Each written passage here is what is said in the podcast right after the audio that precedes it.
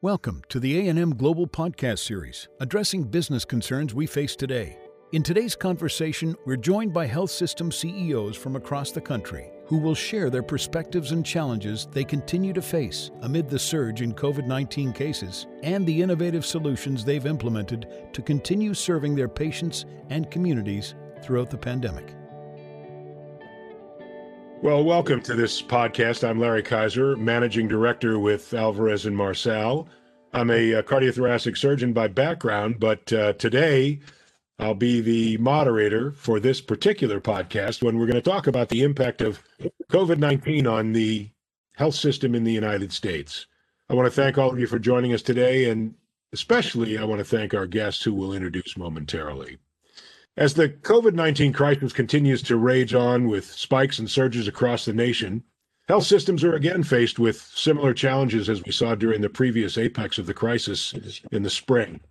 As the cases partially subsided during the summer months, health systems were able to ramp back up essentially normal operations with a few exceptions, only to come into the fall filled with rising COVID cases.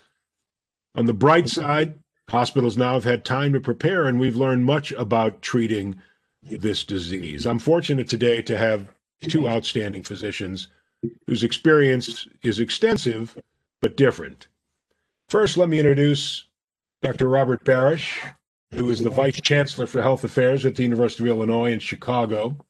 Bob is a uh, is an emergency medicine physician by training, also has his MBA. Prior to his current job, he was the chancellor of the LSU Health Sciences Center at Shreveport. But prior to that, he spent 24 years at the University of Maryland, where he rose to be chief of, the, of emergency medicine, but also was the associate dean for clinical affairs. So we're very pleased to have Bob with us today. We're also joined by my former colleague at Temple, Dr. Tony Reed, who by training is a family medicine physician who also did a sports medicine fellowship also has his MBA. He joined Temple in 2016, and we recognized his tremendous administrative as well as medical knowledge. And he started off as the associate chief medical officer for Temple University Hospital and very rapidly became the chief medical officer for Temple University Hospital. And now, in fact, is the chief medical officer for the Temple University Health System. So we've got a couple of different perspectives today. I'm very pleased to have both of you uh, join us. So let's just jump right in. Let me start with you, Tony. What what do you see are the greatest pressure points on your systems in times of surge capacity like what we're dealing with uh, right now? It's hard to call this really a second wave because I don't think we ever got out of the first wave. So tell me what the experience was initially. Things got a little bit better. Tell me where you are now. What are you doing with elective procedures? Yeah, that's an uh, excellent question. And first of all, thank you, Dr. Kaiser, for uh, for inviting me to be a part of this. It, the first time around, back in in March, April, there was a lot of unknown about the disease itself. Uh, we didn't know the course. We didn't know what the actual mortality rate was. There weren't any therapeutics to treat it. We didn't know how much was going to be uh, in our ICUs versus the floors versus out in the community.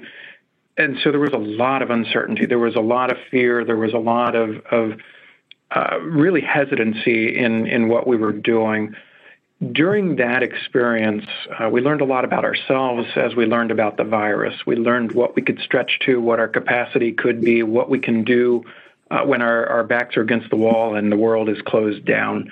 We took that experience, uh, extrapolated from it, figured out how to grow and build over the summer so that we were ready for the next wave. Uh, and so you're right, it never really went away, but it did get to a point where we were able to catch our breaths, to look back and say, how do we handle this inside the buildings? What are we doing with regards to ventilators? What are we doing in ICU space? What are we doing with with uh, ECMO? Uh, what are we doing with therapeutics? And we built a program that this time around, as the numbers have risen, we've been able to stay open in both of our ambulatory environments and with our elective procedures. Our ICUs have not been overrun, in part because the disease does not seem to be as bad in this wave, but at the same time, we've also gotten better at how we handle it and where we handle it in the buildings. And so I've got fewer people ventilated, I have fewer people dying. Uh, I'm able to make better use of the available therapeutics from remdesivir to monoclonal antibodies to others. And we've been able to contribute to the science along the way with 35 different clinical trials going, including a, vaccine trial with the J&J Janssen, uh, while keeping our normal book of business open. And so we have not canceled any surgical procedures. In fact, Dr. Goldberg, our surgical chair, has managed to push the threshold, and we're doing more now than what we had been in the time leading up to COVID. And so a lot of that was pent up demand because of the closure before. A lot of it is the request put upon us by our patients who didn't want to be disrupted again. And, and a lot of it was just our general preparation, more hires. Uh, I have more nurses now than what I did before. I have more physicians now than what I did before. Pharmacy, I've added a couple. Respiratory therapy, we've gone out and find, uh, found some folks. Uh, and it's just it's it's been a tremendous effort uh, as we've prepared and as we've been able to move into the second wave. So let me uh, let me switch over to to Bob. And so Bob, from the system perspective, from where you sit, tell me a little bit about the experience you've seen in Chicago, what you're seeing in your hospitals, what you're seeing in the region. Right. So, uh, well, thanks, Larry. And uh, I agree with everything that Tony said. Uh, I was just looking back upon our numbers. Uh, although we're a relatively moderate, uh, moderately sized uh, university hospital, about 485 beds, and on April 24th, we had 90 patients in the hospital and 30 on ventilators. And as Tony talked about, over the course of the summer, our numbers really decreased to where we only had six patients in the hospital in July and we had nobody in the ICU and nobody on a ventilator for almost three weeks. And then, of course, this second, uh, whether you call it surge or wave, uh, came, and uh, we're back up into the high 70s. Uh, but as Tony said, not as many people intubated.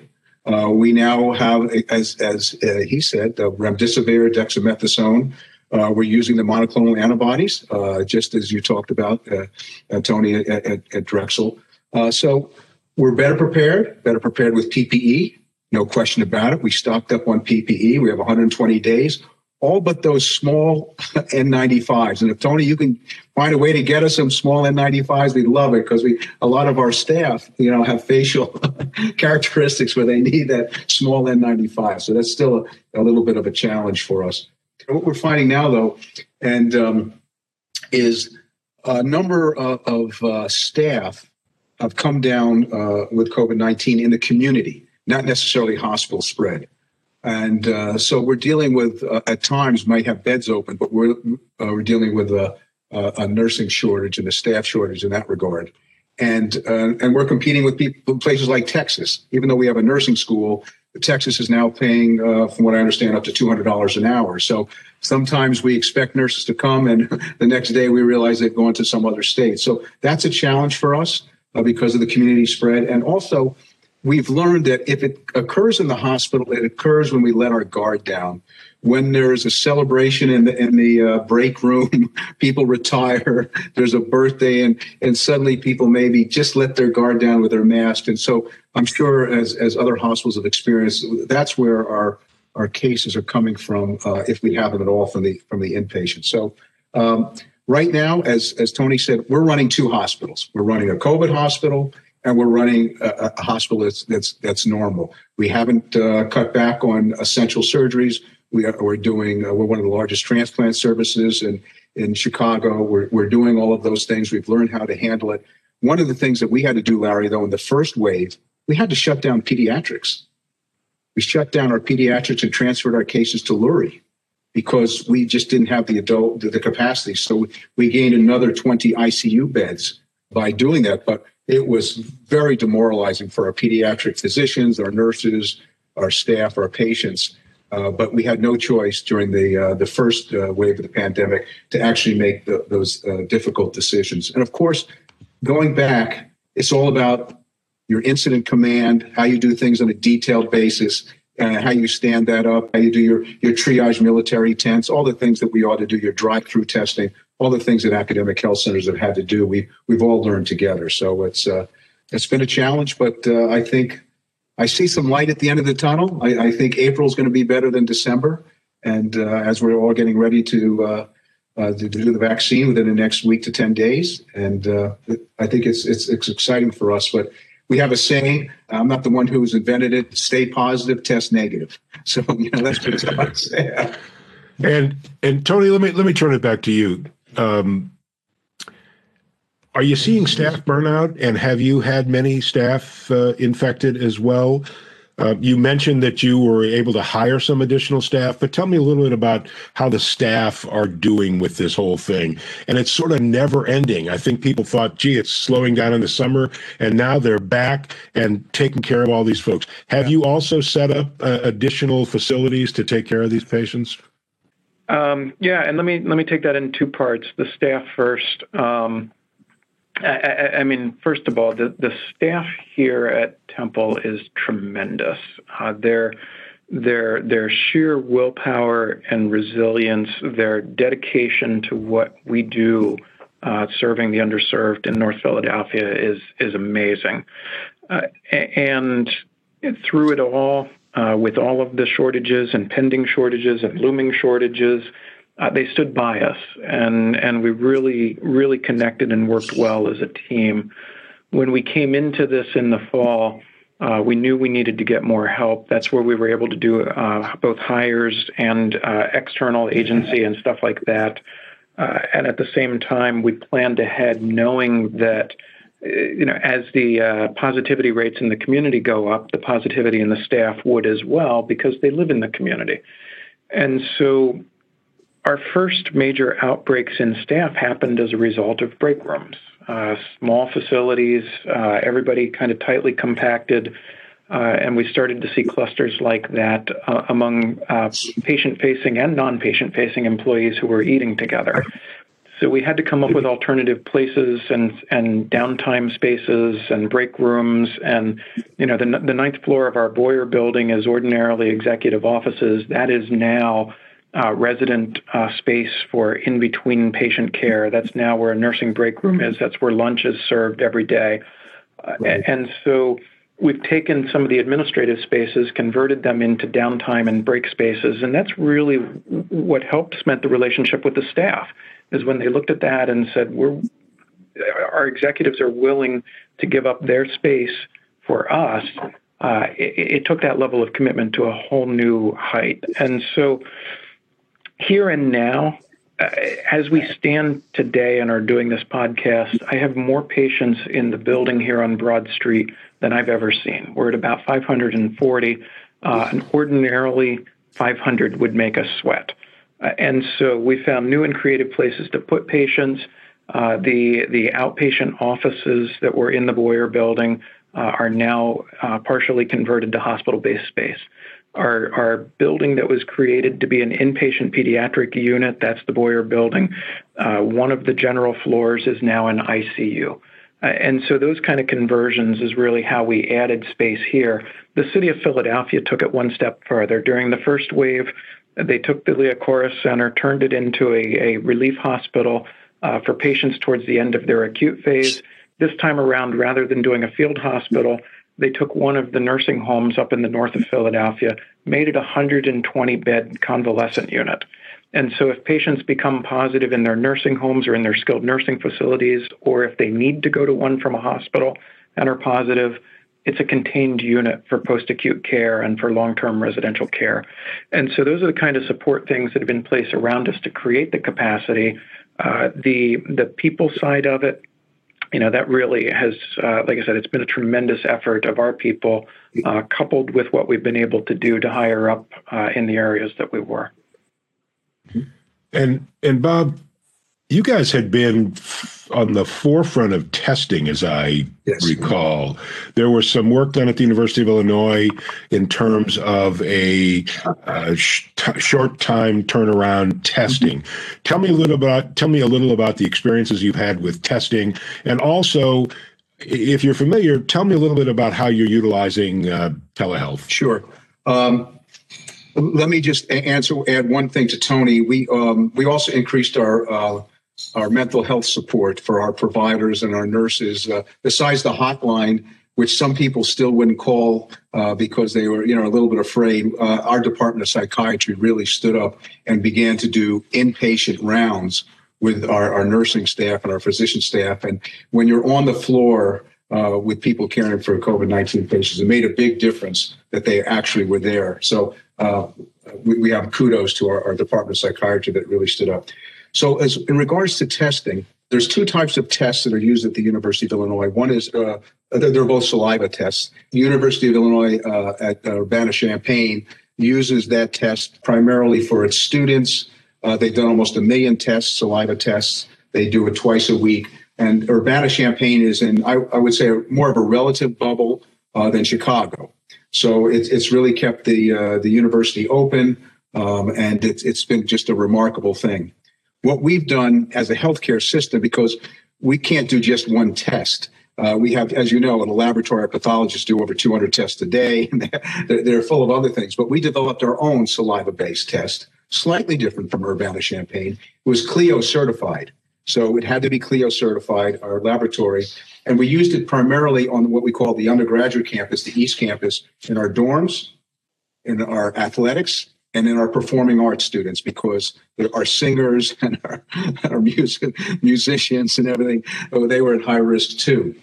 We have been using it on our West Campus, on our health science campuses, uh, the seven health science colleges campuses, for um, asymptom. Again, it's asymptomatic testing. This is all asymptomatic testing, and we're using it if we see a slight outbreak, let's say in dentistry from the community. We will test everybody, all our providers, for two weeks and so if we find some, and then the other part is, is tracing, contact tracing, and we use our School of Public Health uh, to do our contact tracing.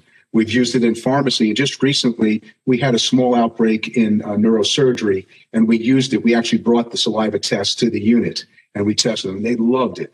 And now, uh, in January, uh, Larry, we'll, we'll, get up to 3,000 tests a day.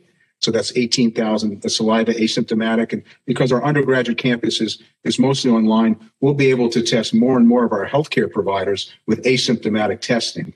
And uh, they've really liked it. It, it takes uh, it, it, takes about three minutes. You get the answer back on your phone in about four hours.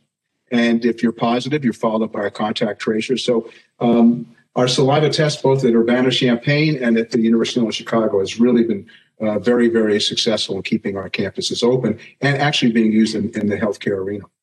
I think the uh, other aspect of your question is in regard to tele, uh, telemedicine, telehealth. Uh, obviously, we have increased uh, remarkably in the use of, of this technology. Uh, one of our leading departments that, that really used it was psychiatry. I mean, we found a tremendous use for telehealth, telemedicine, psychiatry, and I just looked at the numbers for our physician groups. All our phys- physician groups have uh, come up remarkably, and, and we're now at about across the board uh, for our 17 different departments. Uh, we're about 92 or 93 percent of where we were uh, pre-COVID. So that's a good thing. Uh, whether we reimburse the same, that's a different issue. Uh, whether we get, but to some of our departments are 100% or more, but on average, we're about 93% uh, of our activity pre-COVID. So that's a, that's a good thing, and that technology obviously is, is here to stay. Tell me a little bit about what Temple is doing with telemedicine, and also tell me what you're doing with testing. Uh, does Temple do you have in-house testing? Are you using saliva test? Who are you testing? Yeah. Uh, tell me a little bit about that. Yep. Okay. Um, and I'll, I'll, I'll start with testing. Um, we have, uh, throughout most of this, relied on the mainstay of PCR. Uh, our, our lab here in the hospital uh, still prefers nasopharyngeal uh, over anterior nasal just for the accuracy of what we're getting. And so while we were working inside of the building, that's where our focus was. Uh, in the uh, ambulatory environment, most of our testing was either of pre procedural testing, pre admission testing, or some community based testing. Uh, and there we were doing um, mostly nasopharyngeal, a little bit of nasal, uh, as we've worked to develop. Um, up at the uh, Fox Chase Cancer Center, they developed their own modality for, for doing PCR testing and have been able to test on a recurring basis both the employees and the patients inside the building at the Fox Chase Cancer Center. Now, starting with the spring semester, it's a lot of what Dr. Barish talked about with the university. We're doing a saliva based test out of the university with Dr. Gerhardt's lab over at the medical school uh, to be able to test students in almost the same uh, paradigm that, that Dr. Barish mentioned. Uh, two times a week for those that are high risk, whether they be dormitory, whether they be uh, performing arts or, or athletics, uh, once a week for those that are doing in class or living in group settings, and then every two weeks for those that are doing mostly live but living in the community in the neighborhood and on campus. Our athletics teams all along have been governed by the American Athletic Conference, which is twice a week while in season and, and once a week while not in season. And so uh, it's really taken a, a whole system effort to put together that we've been doing um, PCR based testing at, at the university, at the Fox Chase, and here at Temple. Uh, we've done a little bit of the rapid testing down in student health, uh, particularly when they have a patient who is symptomatic or a student who is symptomatic. They need an answer back in 10, 15 minutes. They'll have it back. If that one turns out to be negative, then they'll send it up to us, and using either our Cepheid or one of our other devices, we'll turn it around for them in about an hour or two. Uh, so that's that's been our testing paradigm. Now with telemedicine, that's been an interesting story. We had not done a lot of telemedicine prior to COVID. We had the foundations in place. We had some fundamental stuff we were doing, some pockets of it. Uh, we ramped up, and by June had completed over 50,000 telemedicine visits. Uh, and so, in a five-month period of time, 50,000 visits uh, for a place that had not done a lot. We're doing them uh, primarily uh, at the start, it was in primary care, cardiology, pulmonary. Uh, we've now expanded so that we're doing it across all of our specialties, including some efforts in the emergency department across facilities. And so we have the Episcopal Hospital, which is primarily behavioral health. There aren't any specialists over there. We'll do a telemedicine call with our uh, specialists and our consultants here on main campus over to the Episcopal campus to hope not to have to move the patient over to them. Uh, we've also got a fairly robust deployment up in our cancer center uh, and in being able to maintain contact. And we've uh, expanded the, uh, the horizons in our transplant programs to prevent patients from having to come down from far away. Uh, and so all of those were an effort to A, ease the burden in the offices because we didn't want to overcrowd the offices, but then B, make it easier for patients who didn't necessarily want to venture out into the community and run the risk of getting COVID um, simply for a follow up visit or for some other kind of visit that could be handled uh, with an audiovisual communication. A lot of places have experienced a decrease in patients utilizing the emergency room for often because of some fear of being exposed to the disease. You've got two very busy emergency rooms there, the one at Episcopal and the one at Temple University Hospital. Have you seen a decrease in emergency room visits during the time that we've been experiencing uh, the COVID pandemic?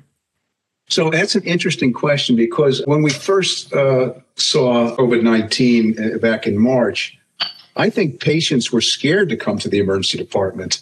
You know, there was an actually an academic uh, study that, that said so many physicians across the United States have had decrease in, in their revenue, have had uh, their pension plans re- reduced if they have that, have had uh, to be furloughed. Um, and uh, one of the hardest hit across the country was uh, emergency physicians. I think 71% across the country had a decrease in pay or, or laid off or had other things happen regarding their, their 401k contributions. That is not the case this time. I think patients uh, are used to this.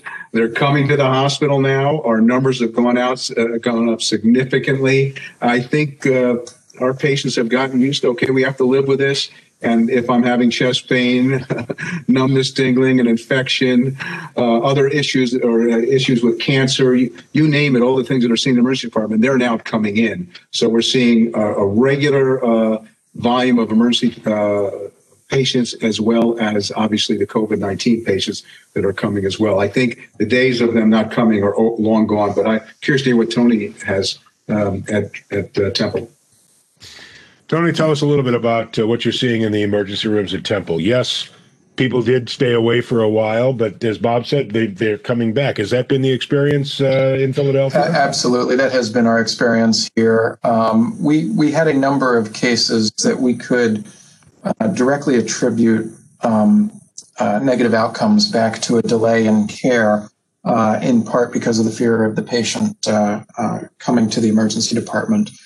Um, we couldn't tell if it was, you know, just the national rhetoric around it, the unknown of the science, the lockdown or what. We spent a lot of time over the summer working with our local and state governments uh, to say, you know, we've got to get better messaging out there. We really need to do some advertising to encourage patients to come to the emergency department. Um, I never thought I would do that in my career. Uh, but at the same time, it, it, made the difference. People stopped delaying their care. They started coming in. Uh, we are seeing an increased volume. It all seems to be respiratory related. And so, you know, we'll end up with a, a um, you know, 15 people in our, our waiting room that come in all at once between the hour of 5 and 6 p.m all some kind of respiratory complaints. We've had to work our way through the social distancing, get masks on them, and then run them through the system. And so it still comes in waves for us, and those evening hours tend to be the busiest. All seems to be uh, pulmonary complaints. We will still get uh, our, um, you know, the gunshot victims, the, the stabbing victims. Our trauma program is alive and well, uh, unfortunately. Uh, and we still get our fair share of, of the cardiac patients uh, who are coming in. And so I, don't see the numbers going down this time around. Um, I think we've been able to enhance the flow to keep things moving. We've spent a lot less time on divert now than what we had uh, in the past, but more time on divert today than what we did back in April. And so you know, there's still that balance of now we've got to go back and say, okay, let's make sure patients know their primary care offices are open, the specialty offices are open, the urgent cares are open. And so it may be better for them to use some of those other resources as opposed to come straight to the emergency department.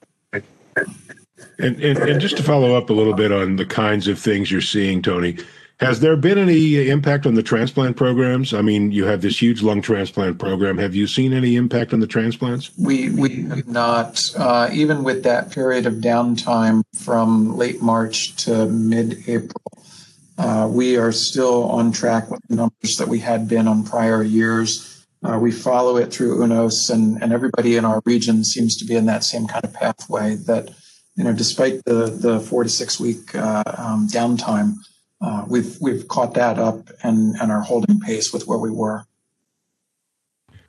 Bob, let me switch gears a little bit and ask you about some of the financial impact that you've experienced and that others in Chicago have experienced. You had to, at least initially, cut back on elective cases. Uh, some of these, um, you know, some of the reimbursement clearly has changed. You probably got some CARES money. Tell me a little bit about uh, the financial uh, aspects that you have experienced uh, in Chicago and yes. specifically at the University sure. of Illinois. So, um, as I mentioned uh, in my opening comments, we're a relatively uh, moderately sized academic health center, 485, 490 beds. I think that small size helped us, quite frankly. Uh, we don't have long term care facilities. We don't have uh, four or five ambulatory facilities out in the community, other than we have one of the largest urban uh, academic federally health, health qualified centers. We have 13 of them throughout Chicago in some of the worst neighborhoods hit by COVID. So um, I think our size helped us and our CARES Act money helped. Um, and it also helped us support the College of Medicine. So I have an obligation, uh, not only with the hospital and the clinics, but to oversee our, our academic components. As as you know, for a while, our physicians were just not seeing very many patients at all, other than those emergent and urgent cases, as you talked about, uh, with essential surgeries being really cut back. So uh, our hospital was able to at least make enough money, have a little bit of a margin that we could help the College of Medicine out, which was that, that's the beauty of having this this type of uh, structure here at the University of Illinois. I have an obligation to look after everybody. So this last year, okay, this year is going to be really tough. I expect we're going to lose tens of millions of dollars um, unless we get some support. That that's just what we're in now. I don't I don't know what's going to be for for Tony, but last year we survived, did a little better than break even, was able to support the College of Medicine. This year we're going to have uh, really some additional challenges going forward. Tony, you don't necessarily deal directly with the finances, but you might be able to uh, tell us a little bit about I, I know the temple benefited greatly from some of the CARES Act money. Um, where do things stand financially in a in a safety net hospital that it's always challenged? Yeah. Where do things stand currently? It's um, I'd, I'd say it this way: but for the CARES money, uh, it would have been a lot tighter. And as you know, there the, the the transition that we went through year and a half up to COVID happening uh, had put us in a position that we had more space in the building, we had more a, a, more efficient operation. We'd, we'd finally gotten length of stay under control. We finally got some of the expenses under control that we hadn't been able to. Uh, it really put us in a position that uh, we were at a, a almost a break even sort of um, position coming into COVID. The CARES money helped uh, prevent that loss and, and give us a little bit of an advantage. We were able to then turn that CARES money into capital to set us up for this time around. Uh, and so far in FY21, our numbers in all of the procedure areas are up. Our numbers in the admissions are up. Our length of stay is still down to where we had gotten it um, before COVID. And so when you when you start looking at that combination, we're pretty optimistic about where we are here for FY21. Uh, what's what's not yet been written is the story of the next six weeks. If we have to shut down electives completely, we have to shut down on all non-COVID activities uh, we're going to be in some pretty desperate uh, straits by the end of FY21. For the moment, though, uh, we're, we're holding our own. Uh, we've been able to keep all of that happening. We've been able to keep the electives uh, uh, up and running. we've been playing catch up on all of that pent up demand from March, April, May, and June that really has has allowed us to to soar with it. So we'll know more as the time goes on, but so far uh, it's looking okay. So, Bob, the Pfizer vaccine looks like it's going to be approved with an emergency use authorization this coming week. The Vaccine Advisory Committee at the FDA meets tomorrow. The data on the Pfizer vaccine is already out. We know what it is. The, they released those data yesterday. What are you doing in terms, or what are your current, what's your current thinking in terms of vaccine distribution, both from the standpoint of your institution, but also is the state giving you some mandates as well? Tell me a little bit about what you're thinking in terms of vaccine distribution, or for that matter, what the city and state sure. are thinking. So um, we're fortunate that we, uh, um, our, our, dean of the School of Public Health is going to chair the vaccine uh, group, uh, scientific group for the city of Chicago, the Chicago Department of Public Health. Um, and we are expecting our first uh, shipment of vaccines, uh, as you said, within the next seven to 10 days, hopefully. I'll just put a number out. Suppose our initial number is 500, right? And which allows you to, to vaccinate really 250 uh, people. This is a very complicated process, Larry. and, you know, I was talking to our, our, dean of the College of Engineering. It's almost an industrial engineering process because first of all, just the logistics of the of the freezer, the backup power, the monitoring. Uh, who do you give it to? Does it go to the ICU first? Does it go to transplant? Does it go to anesthesia, head and neck surgeons, emergency physicians? Uh, that's assuming people want it, by the way. That's assuming they actually people actually want it. And then well, if, if you give it to uh, five of our ICU nurses, but you have a reaction, so they're, they're out for the next 24 hours, uh, what happens on the unit? I mean, every time we look at this, the variables are tremendous. And so I ho- hope people realize, and I'm sure Tony, I see Tony laughing. This is not a simple process. And I know I've read that Nebraska says, "Oh, we're just going to we're to do a lottery system." you know, that's how we'll deal with it. So it's going to be very challenging. And um, uh, but we're going to work our way through it. We're going to learn everything. We've set up an executive committee. I'm part of it, and uh, our infectious disease experts and uh, and our uh, our chief operating officer and CEO are a part of it, as well as our dean of the College of Medicine. So I could tell you more in seven to ten days. We're working around the clock to make sure we do it. One of the things I'm concerned about, once we have the ability to get it out into the community, is will our underrepresented uh, communities actually take the vaccine? I'm out in the city of Chicago all over and people who are very reasonable, by the way, these are, you know, these are not quote unquote anti-vaxxers, I would say. They're just, they're concerned about it. And especially uh, in the black community dealing back with Tuskegee, uh, there's long-term memories. And so we have a lot of issues with communications, to to get this out into the community, even once we have an adequate supply. And so we're looking at a vaccine core. Uh, you know, in, in, I guess in um, uh, in the internet, you talk about the last mile or whatever. We're we're looking at that that last component to get it to vulnerable communities, and it's going to be a real challenge. But I can tell you more in seven to ten days, or I can tell you we're working around the clock with all the variables to make this happen. And I hope, Tony, I'll, I assume you're having the same issues with thinking through just vac- you know, getting the vaccine to your healthcare providers. Yeah, Tony, tell us tell us what you're thinking in terms of uh, distribution of vaccine at Temple. Yeah, and I, uh, I, was, I was smiling because I am the point person for the system on this, and everything that you just uh, uh, elucidated has been my life for the last two weeks.